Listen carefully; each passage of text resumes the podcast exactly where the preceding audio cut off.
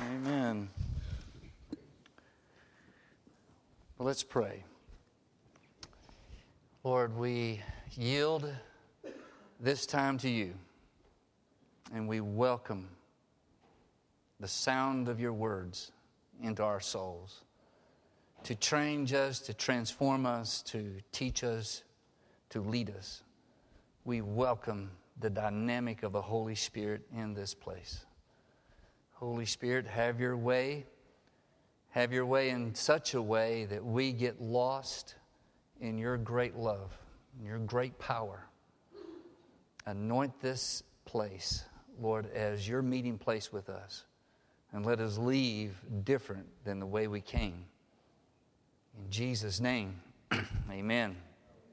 Amen. I was smiling a little bit as she was sharing. I says, She's going to preach what I'm going to preach here. She keeps going.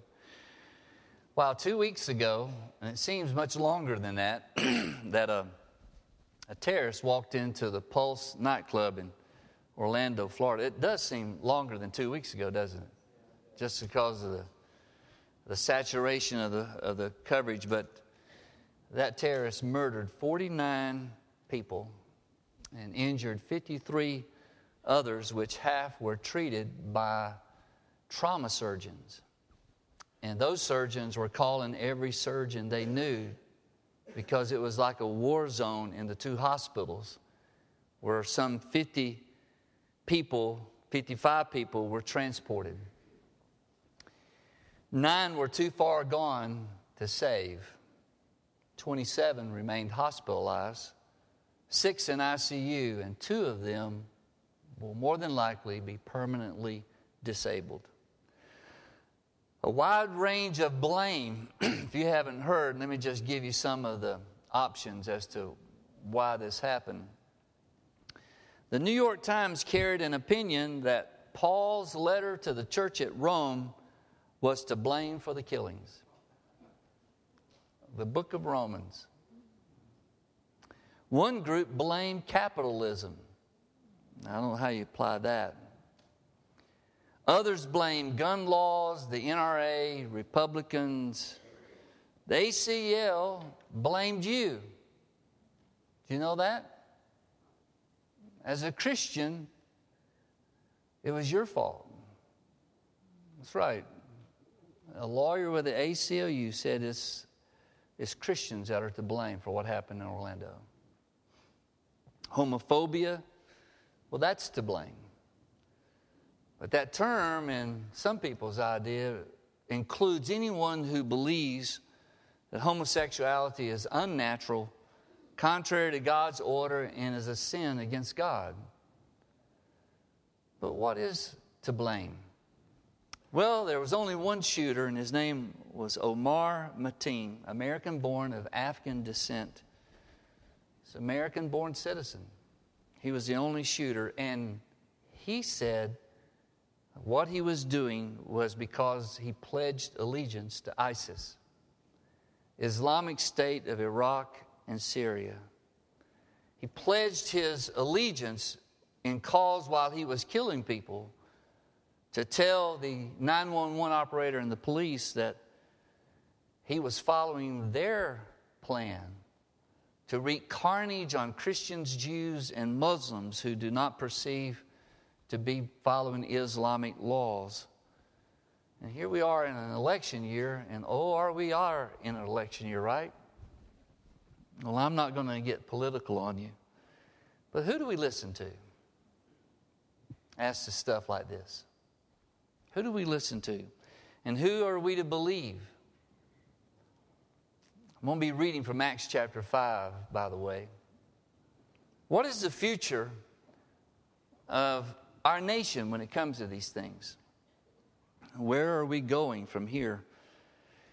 You know, just eight days away, we're going to celebrate the bravery, the courage of leaders in the American colonies who pledged themselves to striving for freedom, for liberty, instead of pledging allegiance to an external suppressive authority namely the King George of England.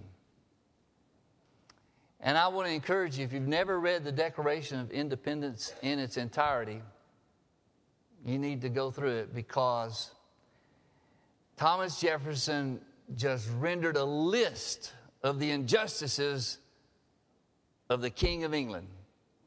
It's kind of like Martin Luther. Someone asked me about Martin Luther the other day. Posted those 95 theses, those 95 statements that he posted on the castle door in Wittenberg. And almost every one of them was an objection to the Pope. Now, that would get you killed. And the reason Luther was not one of the martyrs like John Huss is that Luther had a local governor and civic leaders who loved him and protected him, or he would have been among those killed. Because he was objection, he was objecting to an authority that he felt like was pressing the church in the wrong way. I pledge allegiance. We're very familiar with those words, aren't we? But we follow saying to the flag of the United States of America, right? No, I'm not preaching next Sunday's message today. But this is a message that's not even about the flag of the United States of America. It's a message that's about our day that we live in, our day and time as Christians, people who follow Jesus as their personal Lord and Savior. Because our day is not that much different from the days of the early believers. It is in the scope of what they endured, but we have the same evil presence we're dealing with that they dealt with. We're not presently in this country choosing between life and death. No, we have not been brought to that point yet. But we are challenged every day, every day, to choose to whom our allegiance will belong. Every day we live, the question of our allegiance is on the table. Every day. If you don't believe it, just God needs to open our minds as to what constitutes a 24 hour day for us. That brings us back to these first believers in Acts. And when we, what we read in Acts chapter 5 does not stand alone. It's a narrative of the early believers, and Dr. Luke's recording of that history from the very first words through what we're going to read it's a continuum of these men and women following the Lord, the consequences of their following the Lord. And this is what I want you to see today the progression of their lives in following Jesus. They're not the same people in Acts 5 that they were in in chapter 2. They're further along than the upper room experience. All you have to do is look at chapter 3 where Peter and John have this crippled man at one of the entrances to the temple courtyard, healed, and as a result, thousands of people get saved and they're arrested in chapter 4. They're arrested and interrogated, and it's all about how did you do that? How did that guy get healed? And they said, Well, if you want to know, it's through the name of Jesus. And in that, they said, Well, you decide whether we should listen to you or listen to the Lord. But what you read in chapter 5 is even further along. So here we go. This is where we're going to start in Acts 5, is verse 12.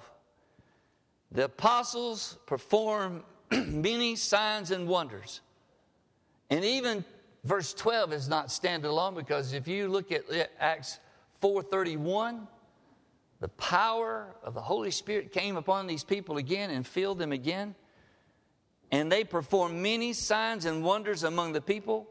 And all the believers used to meet together in Solomon's colonnade there in the temple courtyard. no one else dared join them, even though they were highly regarded by the people. Nevertheless, more and more men and women believed in the Lord and were added to their numbers. As a result, people brought sick, the sick into the streets and laid them on beds and mats so that at least Peter's shadow might fall on some of them as he passed by. Crowds gathered also from the towns around Jerusalem, bringing the sick and those tormented by impure spirits, and all of them were healed. Wouldn't you like to be a part of that? Signs and wonders. You know, there was a lot of people looking and watching, and I like it what it said in the in the larger group in the public setting. They liked what they were seeing, but they weren't ready to join up. Wonder why. But privately, it must have been that the message was getting to them because it said more and more men and women. So it must have been not the crowd affected, but it was the effect of the gospel. And what about Peter and his shadow? What about that?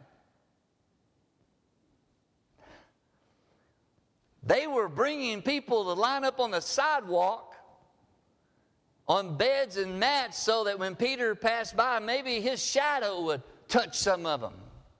Was it his shadow that was healing them? Well, they were getting healed, so much so that the outer towns around Jerusalem started this influx of an infirmary that was forming on the streets.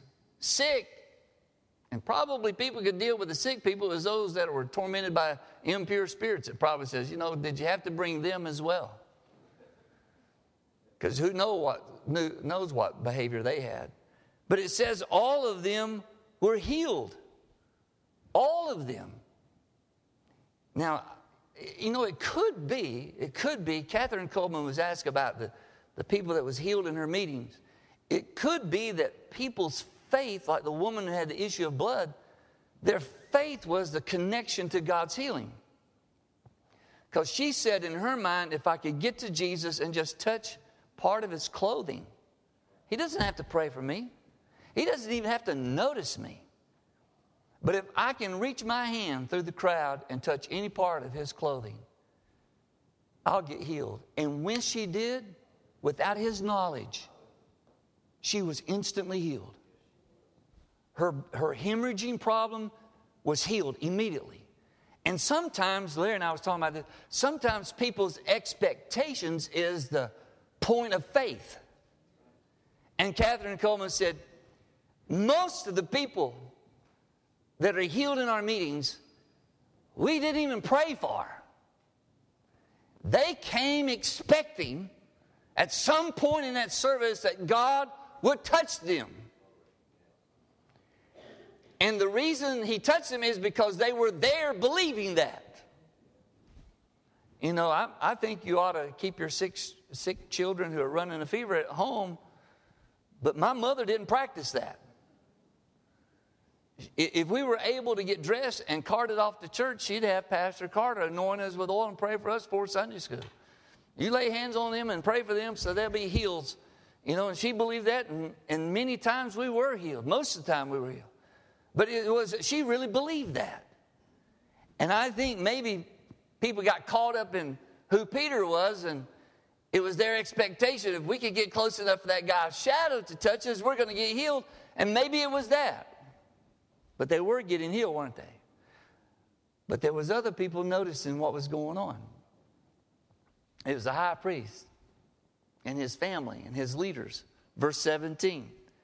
Then the high priest and all his associates, who were members of the party of the Sadducees, were filled with jealousy. A little envious, weren't they? Popularity was going somewhere else. They arrested the apostles.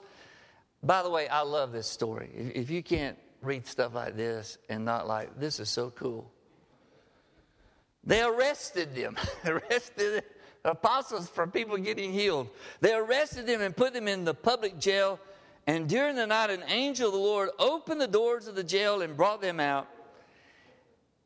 Go stand in the temple courts, he said, and tell the people all about this new life. He didn't say, run for your lives.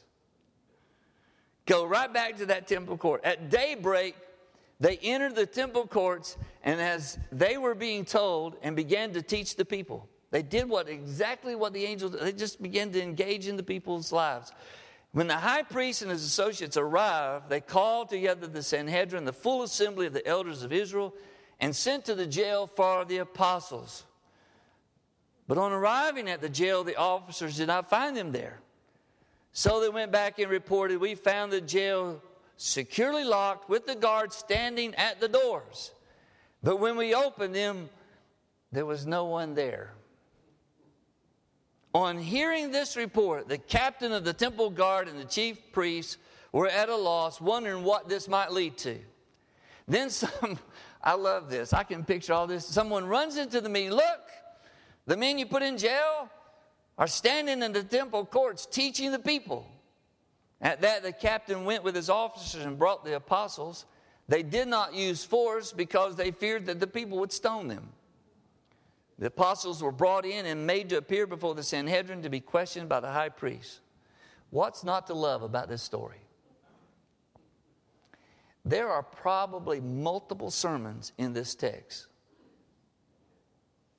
that I'm going to try to preach all in one time.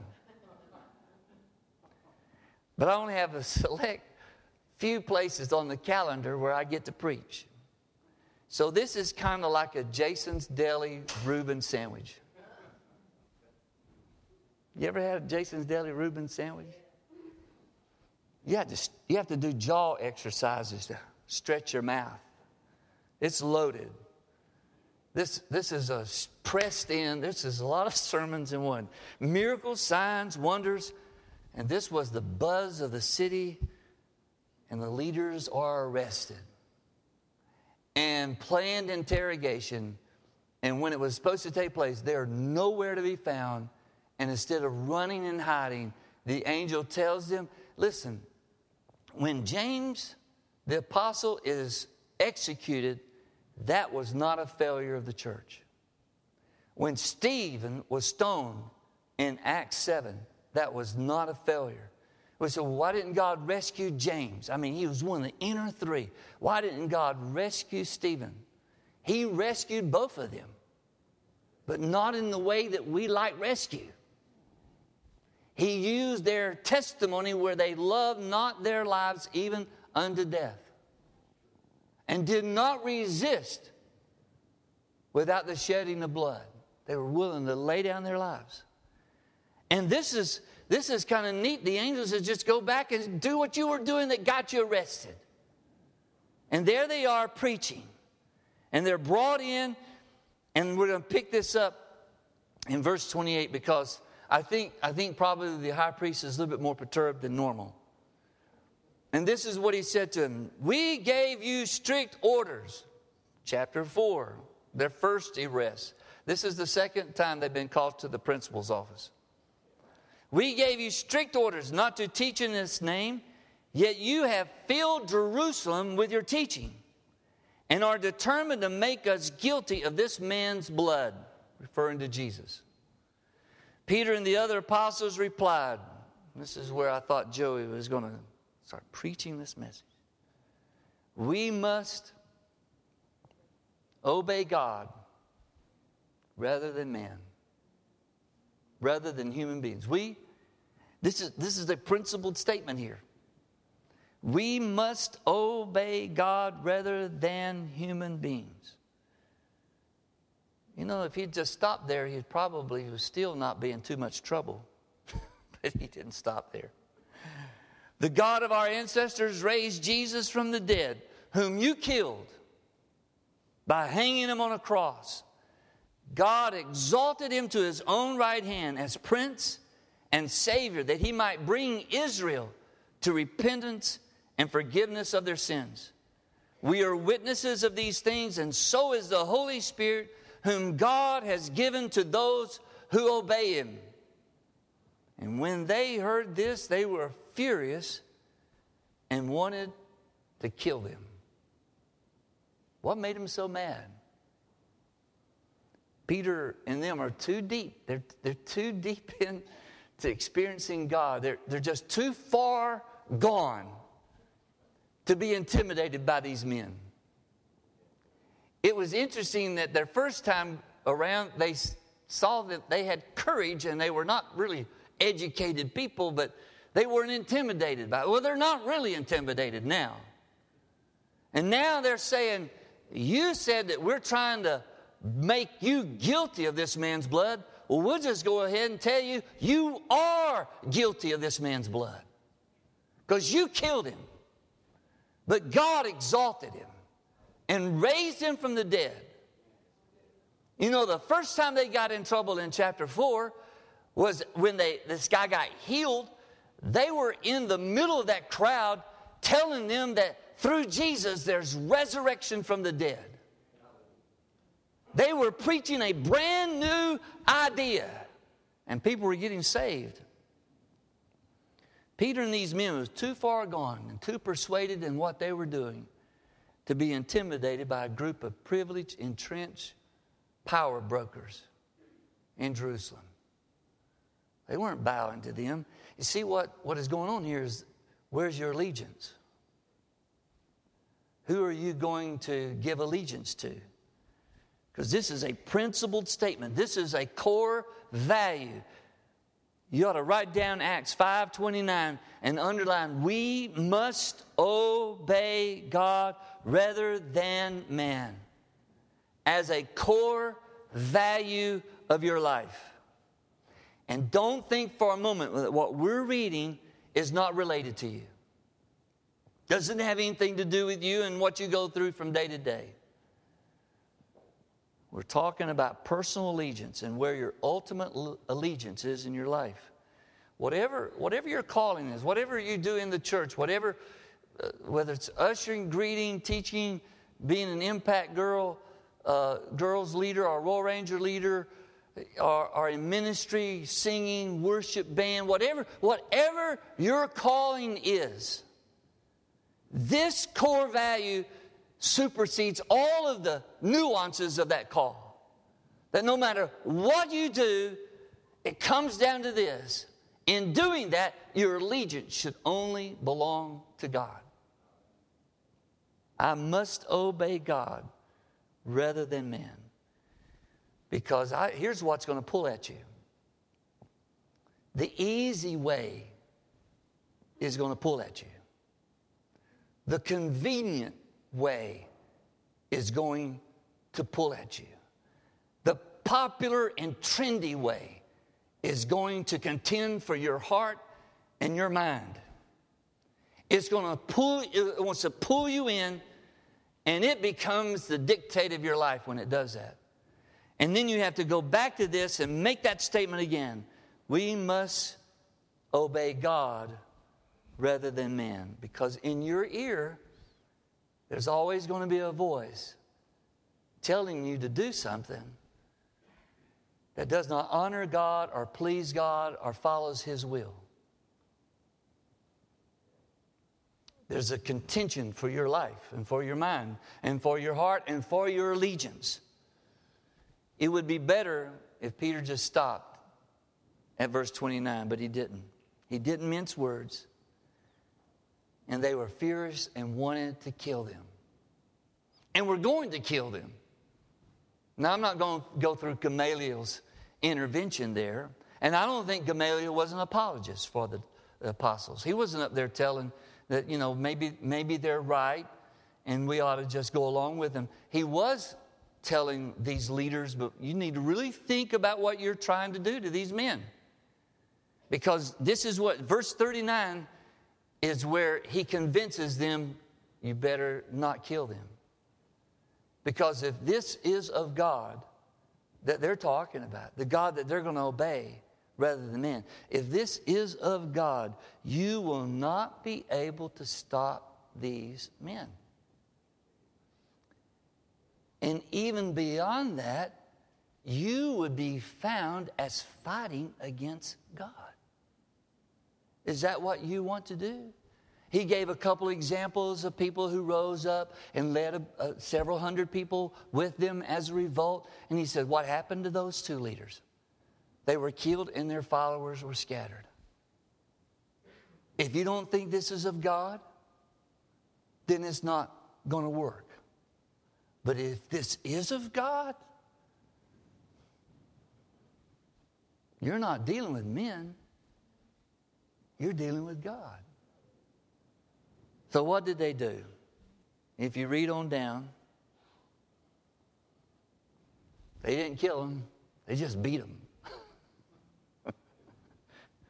they flogged him.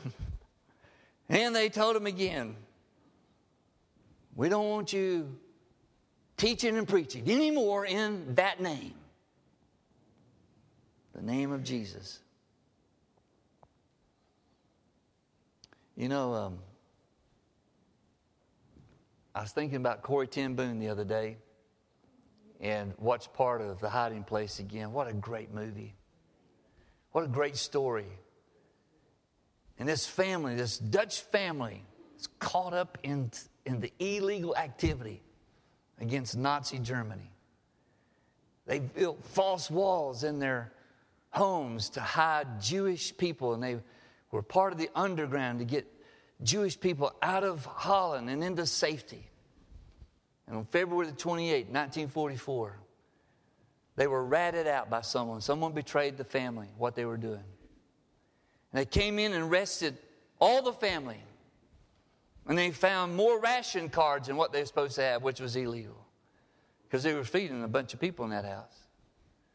And then took them all off to prison. And they hunted the house to make sure that there was no one else hiding in the house. They were, they were so good at what they did. There was four Jewish people still in that house that they didn't find. Behind a fake wall in Corrie Ten Boom's bedroom.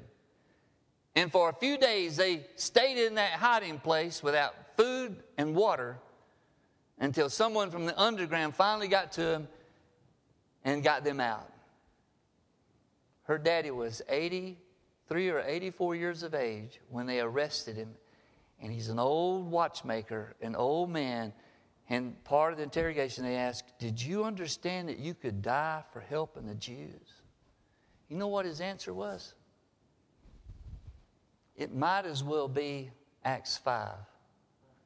I must obey God rather than you. But this is exactly what he said to him. It would be an honor. It would be an honor for me to lay down my life for God's ancient people. He didn't make 10 days in the concentration camp. But he counted it an honor, an absolute honor. You know, in today's reading of the scripture, it says, we could say, when they released them and beat them, that the apostles went to a local attorney firm and pressed charges and filed a lawsuit against them for damages. But you know what they said? Is that cool? We just we just got the tar beat out of us for Jesus. How about that? What an honor. What an honor. God counted us worthy to suffer for our Savior. Did that little meeting and that beating change it? It changed them, but it didn't change the way they were doing things according to the people who beat them up. They were even more. If you follow this, it says after they left, they were elated, and it says, day after day. Day after day, verse 42. Day after day, in the temple courts and from house to house, they never stopped teaching and proclaiming the good news that Jesus is Messiah. See, here, here's, what, here's what would be what people would like for us to do. Our world would be okay about us just staying right here in our little gathering and holding hands and singing our songs and loving each other and encouraging each other and praying for each other and walk out and it all stays right here. Don't go out there and disrupt people's lives. Don't go out there and confront evil and sin. Don't go out there to tell people the good news of Jesus. Don't cause people not to like you or be upset with you. Think about this. Somebody said, Well, we just need to love them. I even heard a very high ranking official in our government said the best way that we can fight terrorism is through love. That's right. And Jesus came to this world because God so loved this world. And so he never made anybody mad, did he? He never provoked anybody to want to harm him, right? He was such a dis. You know why? People didn't like him. He disrupted the status quo. And I'm, i want to tell you, in, in, in wrapping this up this morning, our world would be just fine if we stayed out of their stuff. But according to Joey, God told us to go and jump right in the middle of their stuff